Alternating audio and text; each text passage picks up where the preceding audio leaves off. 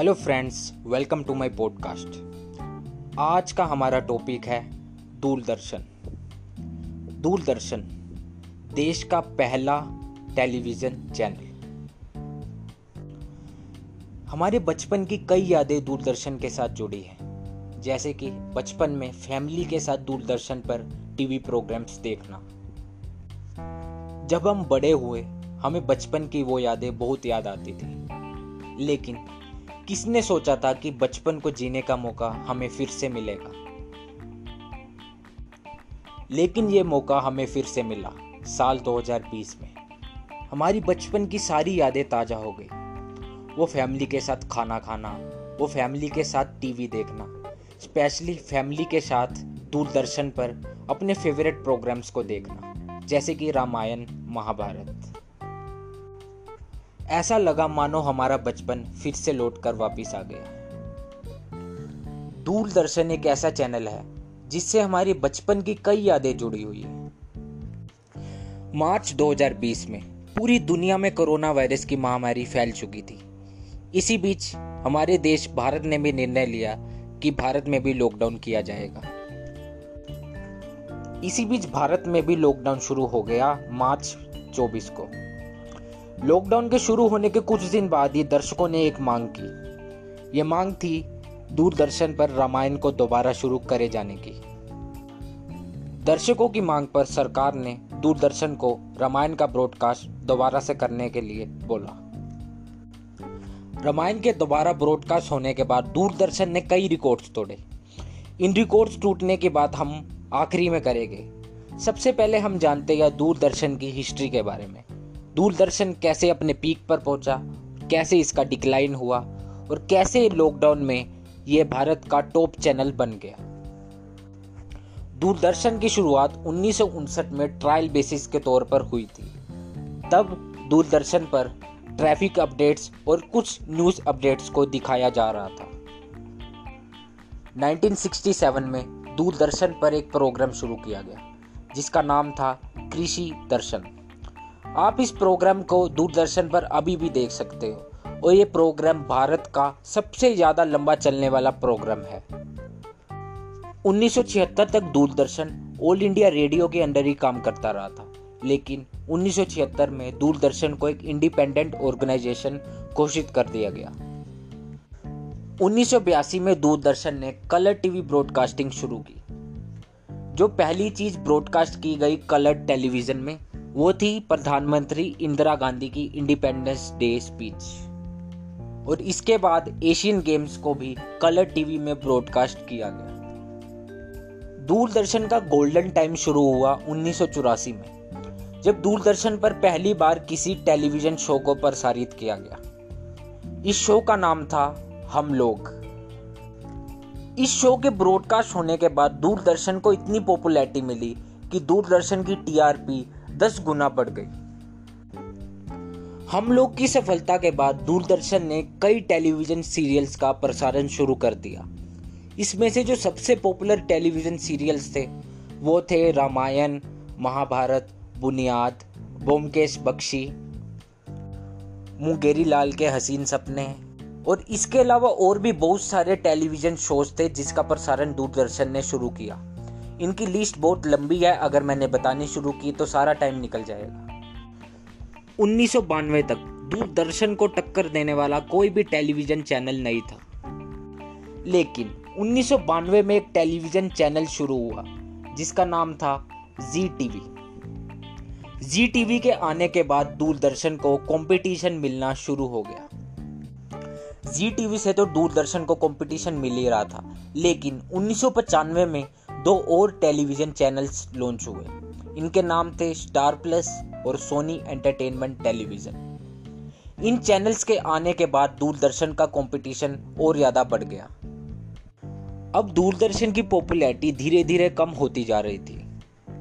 उन्नीस सौ सतानवे तक ये प्राइवेट ब्रॉडकास्टिंग चैनल दूरदर्शन को कहीं पीछे छोड़ चुके थे। लेकिन उन्नीस सौ सतानवे में दूरदर्शन पर एक नया शो लॉन्च किया गया, जिसका नाम था शक्तिमान। शक्तिमान के शुरू होने के बाद दूरदर्शन की पॉपुलैरिटी एकदम से बढ़ गई।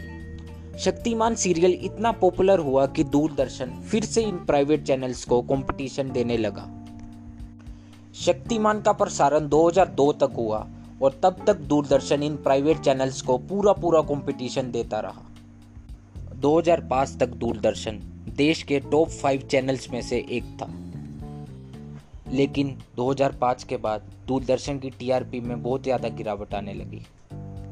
2010 में तो दूरदर्शन देश के टॉप टेन चैनल्स में भी नहीं था। दूरदर्शन अभी भी नए नए शोज़ को ब्रॉडकास्ट कर रहा था, लेकिन ऑडियंस दूरदर्शन पर शोज़ नहीं देख रही थी, क्योंकि दूरदर्शन नए कॉन्सेप्ट के साथ वापस नहीं आ रहा था। 2010 के बाद तो दूरदर्शन देश के टॉप टेन चैनल्स में भी नहीं था। 2017 तक दूरदर्शन नए नए शोज़ का ब्रॉडकास्ट करता रहा, लेकिन उसे टीआरपी नहीं मिल पाई।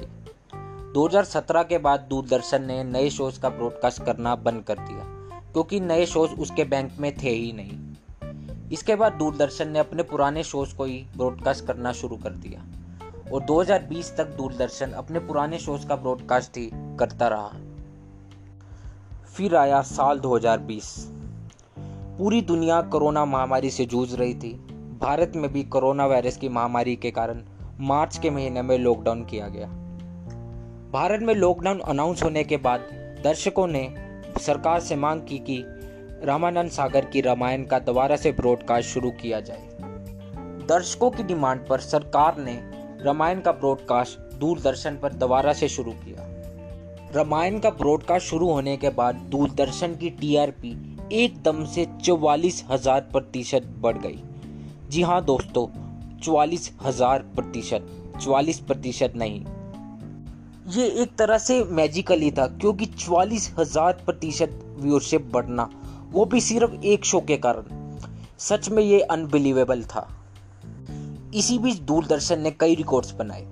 सबसे पहला रिकॉर्ड तो ये था कि 2010 के बाद पहली बार दूरदर्शन देश के टॉप 10 चैनल्स में आया। और टॉप टेन चैनल्स में दूरदर्शन ऐसा आया कि दूरदर्शन सीधा ही नंबर वन पर पहुँच गया। रामायण की वजह से दूरदर्शन को इतनी टीआरपी मिली कि अप्रैल और मई के महीने में दूरदर्शन भारत का सबसे ज़्यादा देखे जाने वाला चैनल था। रामायण का राम और रावण के युद्ध वाला एपिसोड दुनिया के 77 मिलियन लोगों ने देखा। ये सबसे ज़्यादा व्यूअरशिप पाने का रिकॉर्ड था। 77 मिलियन व्यूअर्स। इससे पहले यह रिकॉर्ड अमेरिका के एक शो के नाम था, लेकिन भारत में रामायण के प्रसारण के बाद रामायण को इतने ज़्यादा दर्शक मिले, अब ये रिकॉर्ड डीडी नेशनल के पास है। रामायण की सफलता के बाद दूरदर्शन ने अपने सारे आइकॉनिक शोज़ को दोबारा ब्रॉडकास्ट करना शुरू कर दिया। दूरदर्शन ने महाभारत, बोमकेश बख्शी, बुनियाद, सर्कस, शक्तिमान और भी जो डीडी के पॉपुलर शोज़ थे, सबका ब्रॉडकास्ट दोबारा करना डीडी ने शुरू कर दिया। डीडी के इन शोज़ को शुरू करने के बाद डीडी की टीआरपी इन प्राइवेट टेलीविज़न चैनल से 10 गुना बढ़ गई। डीडी के शोज़ इतने पॉपुलर हुए कि प्राइवेट चैनल्स ने भी इन शोज़ का ब्रॉडकास्ट करना शुरू कर दिया। स्टार प्लस ने रामानंद सागर की रामायण का ब्रॉडकास्ट करना फिर से शुरू कर दिया और उधर कलर्स टीवी ने महाभारत का ब्रॉडकास्ट करना शुरू कर दिया। इसी बीच जी टीवी ने भी विष्णु पुराण का प्रसारण करना शुरू कर दिया।